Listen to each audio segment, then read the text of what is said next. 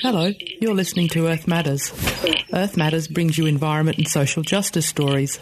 Today's story was produced in the studios of Radio 2XX, Canberra, on the lands of Ngunnawal and Ngambri peoples for Radio 3CR in Melbourne, Wurundjeri country, and broadcast nationally on the Community Radio Network.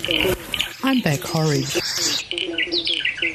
Welcome to Earth Matters. Today we'll hear from the 1080 Summit in Naarm, Melbourne, in August 2018. This disgusting substance that springs from man's innate cruelty, 1080 poison, must be banned immediately. My name is Andy Meddick. I'm the Western Regional Leader of the Animal Justice Party here in Victoria.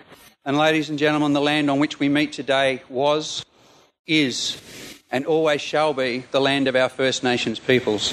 And it is important to recognise that we meet just a stone's throw from the meeting place on the banks of the Yarra River of the clans of the East Kulin Nation the Wadawurrung, the Bunurong, the Djadjawurrung, the Woiwurrung, and the Wurundjeri. We recognise their sovereignty and we thank their elders, past and present, for the opportunity to meet here and to discuss this most evil of poisons, sodium monofluoroacetate, otherwise commonly known as compound 1080. It is vitally important to recognise that connection of Indigenous people as their constant companion for the over 65,000 years of their kinship with this land.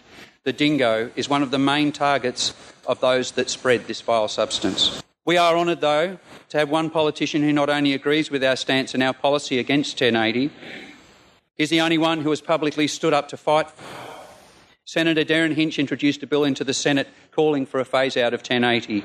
We commend him for this and we welcome him here this evening as our special guest. And next we'll hear from Lynda Stoner, the MC of the 1080 Summit and Chief Executive of Animal Liberation. Thank you. I discovered uh, the horror of 1080 probably around 15 years ago, and um, it's been worked on by many groups. And about two years ago, Animal Liberation started the Coalition of Australians Against 1080. And we're lucky, um, as with the AJP Summit, to have brought together um, all manner of groups, diverse groups, who have, have all joined to fight this terrible heinous poison. My great uh, joy to introduce a wonderful panel of people here tonight. Mel Browning is a scientist with a strong interest in conservation. We've just asked of Mel, what exactly is compound 1080 and how does it affect animals? How is it used and for what purpose? And is it dangerous to humans? And if so, what effect does it have? I wanted to start by saying what 1080 isn't. There's been a lot of um, information put out in the media by our government about what it is, and I'm telling you it's not humane, it's not naturally occurring, no species is immune, it's not safer than shampoo, and it's only degradable under specific conditions, and there is no antidote. Compound 1080 is actually a synthetically manufactured organofluorine compound. It is like a colourless to white fluffy powder in its raw state. It's known as sodium monofluoroacetate, sodium fluoroacetate, or fluoroacetate. It's an extremely toxic metabolic poison and it's used to control pest animals. We have two main manufacturers in Australia. We've got Animal Control Technologies and Pax National, and they turn the raw ingredient into pre prepared baits. Our government also have a hand in it.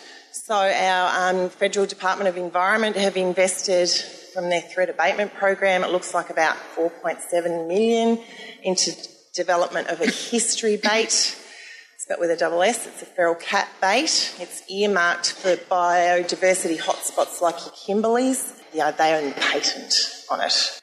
Our Western Australian Parks and Wildlife have a feral cat bait called Eradicat. They own, own the patent on. So another 1080 bait.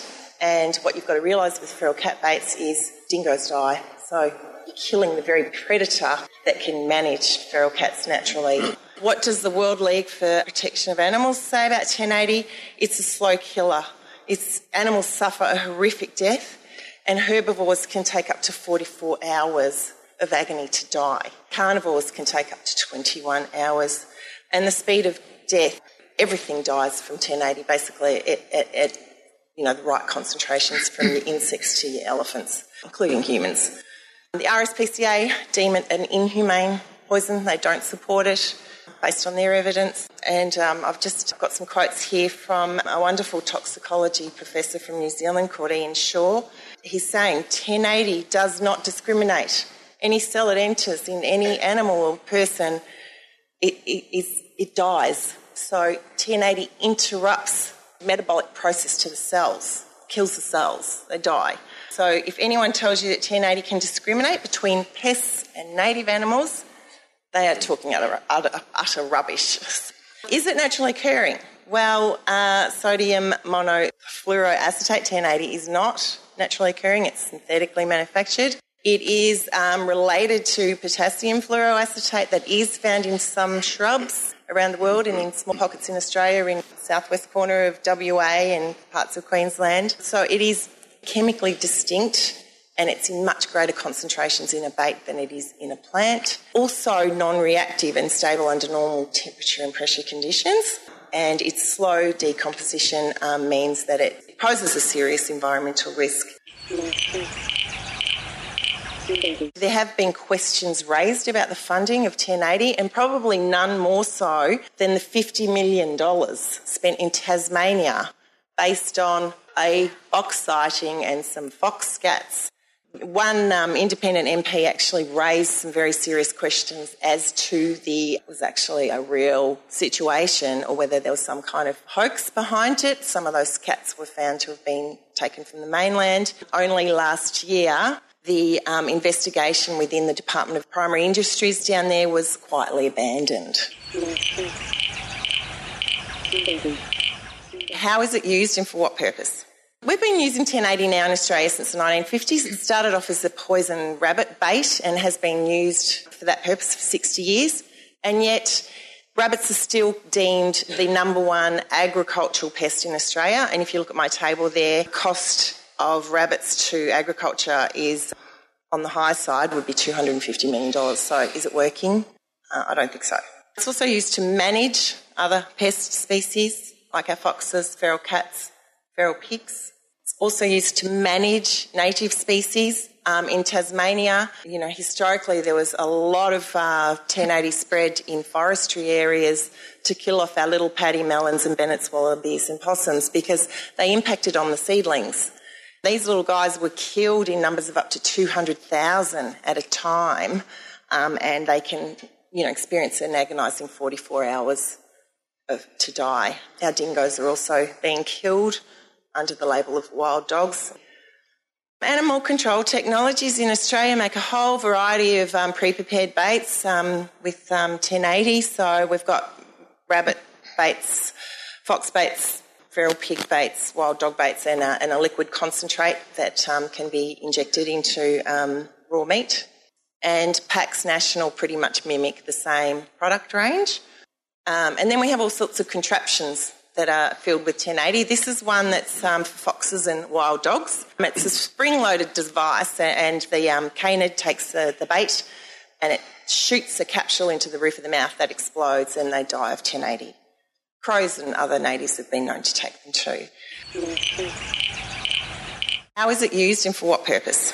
We've been using 1080 now in Australia since the 1950s. It started off as a poison rabbit bait and has been used for that purpose for 60 years. And yet, rabbits are still deemed the number one agricultural pest in Australia. And if you look at my table there, cost of rabbits to agriculture is on the high side would be $250 million. So is it working? Uh, I don't think so. It's also used to manage other pest species like our foxes, feral cats, feral pigs. It's also used to manage native species. Um, in Tasmania, you know, historically there was a lot of uh, 1080 spread in forestry areas to kill off our little pademelons and Bennett's wallabies and possums because they impacted on the seedlings. These little guys were killed in numbers of up to 200,000 at a time, um, and they can, you know, experience an agonising 44 hours to die. Our dingoes are also being killed under the label of wild dogs.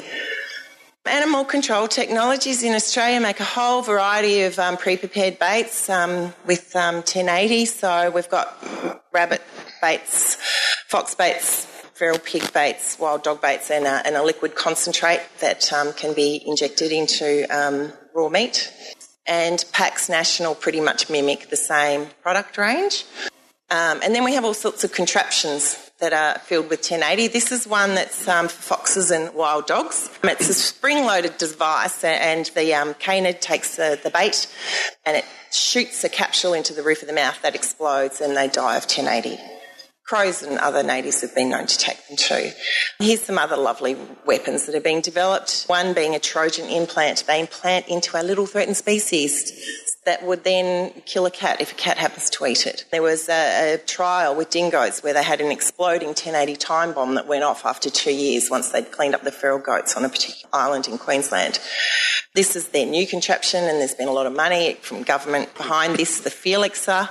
Um, it's called a feral cat grooming trap, and what it does is it's got um, laser detection sensors and when it senses a cat going past, it sprays a sticky poison liquid on their fur and they lick it off and they die. And as I said, I've talked about Eradicat and, and Hisstory, feral cat baits um, that our government have got the patents on. So, so, just to give you a bit of an idea of, you know, how, how toxic this stuff really is, a feral pig bait is probably one of the, well, it is one of the, it is the most toxic bait um, that you can get. In Australia, it contains 72 milligrams of 1080. And I've just listed some of the Australian native carnivores and their numbers that could be killed by one feral pig bait. Um, and these are laid in clusters of up to two kilograms. So multiply these numbers by eight. Um, three, four year old children, for instance, could die from one feral pig bait. Is it dangerous to humans and what effect does it have? Okay, here we have the United States Environmental Protection Agency. They class it as a category one of the most toxic poisons in the world, the most dangerous category. In Australia, the most dangerous category of poison, Schedule 7. Chemical of security concern. This is a terrorist potential weapon. It is odorless, it is colourless, it's soluble and stable in water. It's got delayed detection. Go figure. Toxicology information from animal control technologies from their own data sheets 0.71 milligrams per kilogram will kill an adult. So an 80 kilogram adult could be killed by 56 milligrams of 1080. One teaspoon of 1080 raw ingredient could potentially kill 100 humans. We use 200 kilos of 1080 in Australia a year. Could kill 4 million people.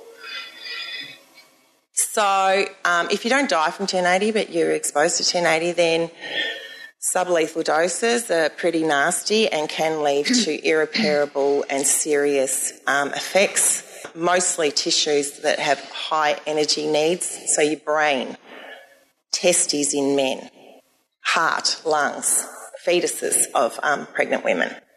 Thank you very much.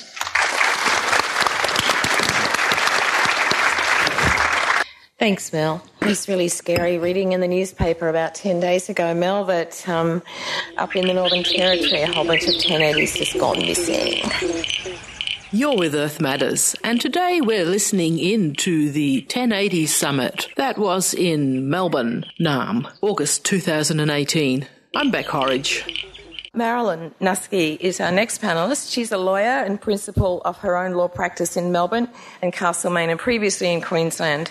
Marilyn has been a member of the Barristers Animal Welfare Panel, a legal advisor for Save Fraser Island Dingoes, a member of National Dingo Preservation and Recovery Program, and a legal advisor for Durong Dingo Sanctuary. She's been proactively involved in the anti-1080 movement since 2014 because of its extreme cruelty. She also believes the impact of 1080 on human health has been largely overlooked. Recently involved in regional Victorians opposed to duck shooting, Marilyn supports all causes that mitigate harm and suffering to animals. Would you please make Marilyn welcome? Our next question is to Marilyn. I've got a multi pronged one for you as well, Marilyn. Um, okay. Who authorises the use of 1080 in Australia? What is the legal framework surrounding its use? And what can we do if affected by the death of an animal from 1080?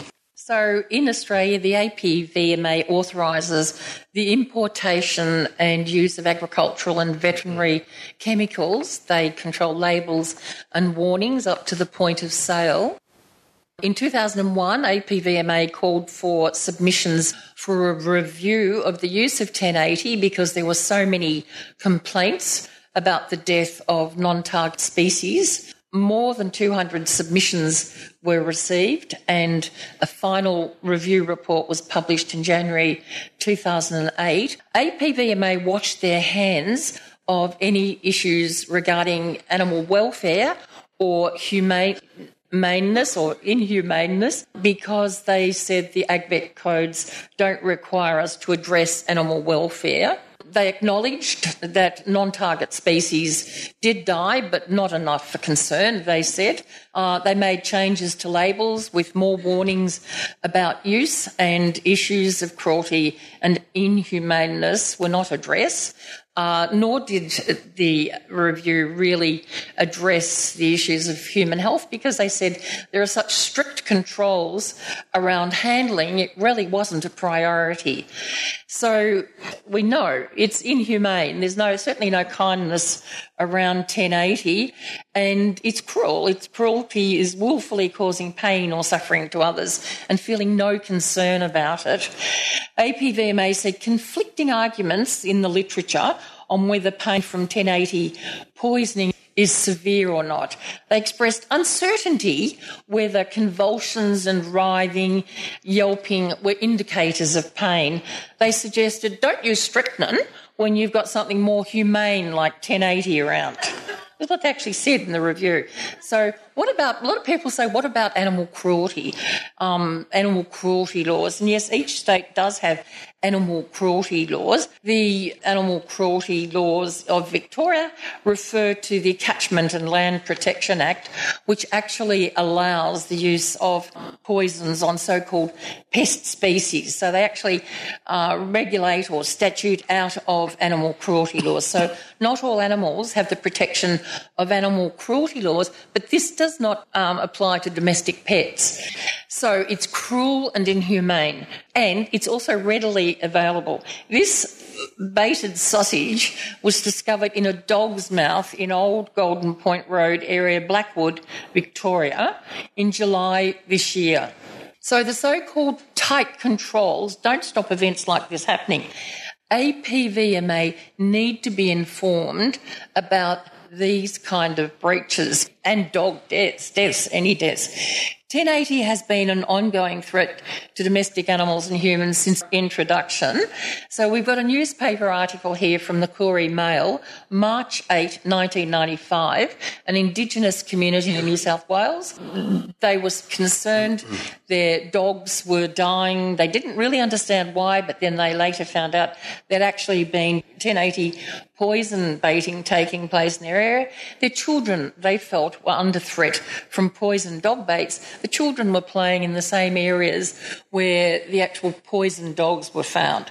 And now, 23 years on, in the Australian, August 10, 2018, despite improved labels and warnings, there's no duty of care around its use often used without control or respect for regulations in remote areas.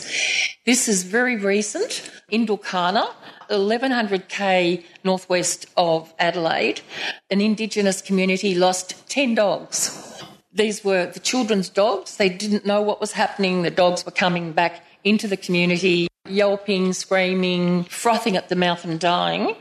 Beth Conway is the manager of the Indulkana Arts Centre. She went, took her dog uh, for a morning walk in the creek where the children play, came back and the same thing happened. They've got no idea when the baits will be cleaned up.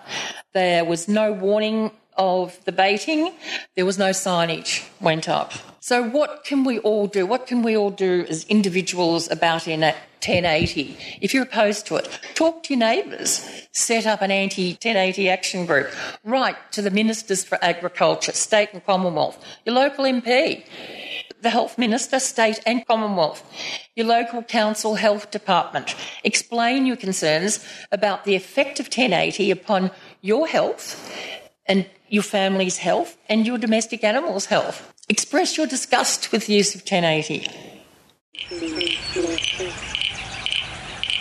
So, what can you do if your animal dies from 1080? Firstly, obtain a toxicology report. In Victoria, DELWP have said that they'll actually carry out a toxicology report. They'll give you a copy of it.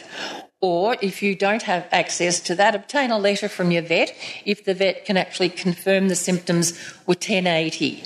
Review state regulations, identify any breach, check the Department of Agriculture website and report it to the state regulatory authority with a copy of the toxicology report or a letter or the letter from your from your vet. Report the death in writing to RSPCA.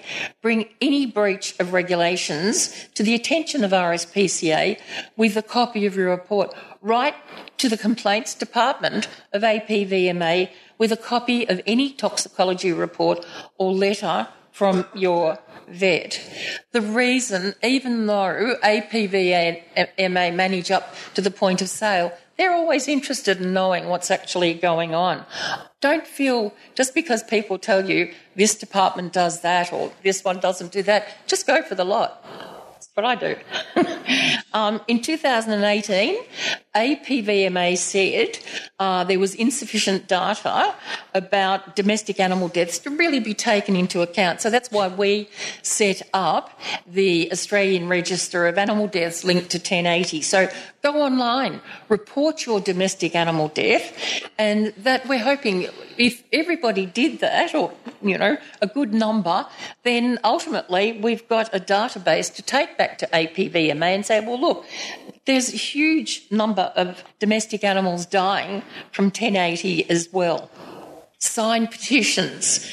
There's a couple on Change.org. There's a very good petition which has got nearly 39,000 signatures. So, what else can we do? We all know if we're out and we see a sign that says no trespassing, violators will be prosecuted. We know that if we see that sign, we're pretty sure that it's unauthorised entry. We can't just walk across that land because it's somebody else's property.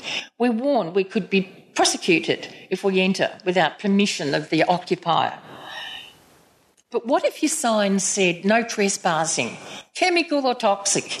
We object to 1080. If you bake nearby and an animal carries it to our land, which is a pretty reasonable expectation, I mean, your sign couldn't say all of that, but it's a reasonable expectation.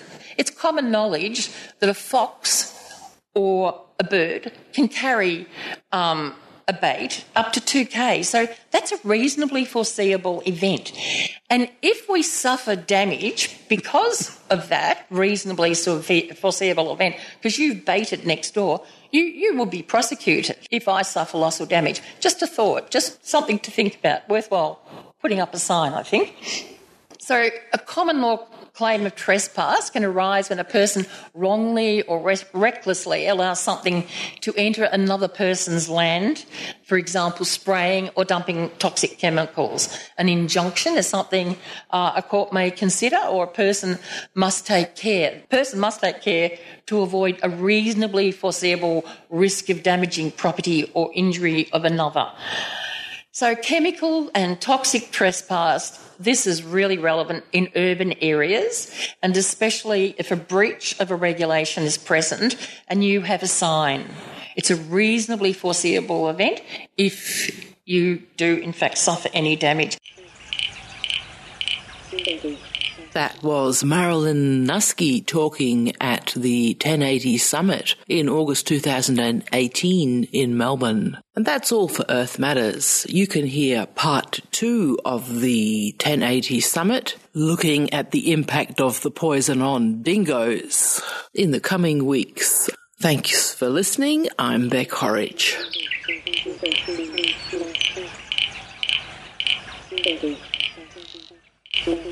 You've been listening to Earth Matters.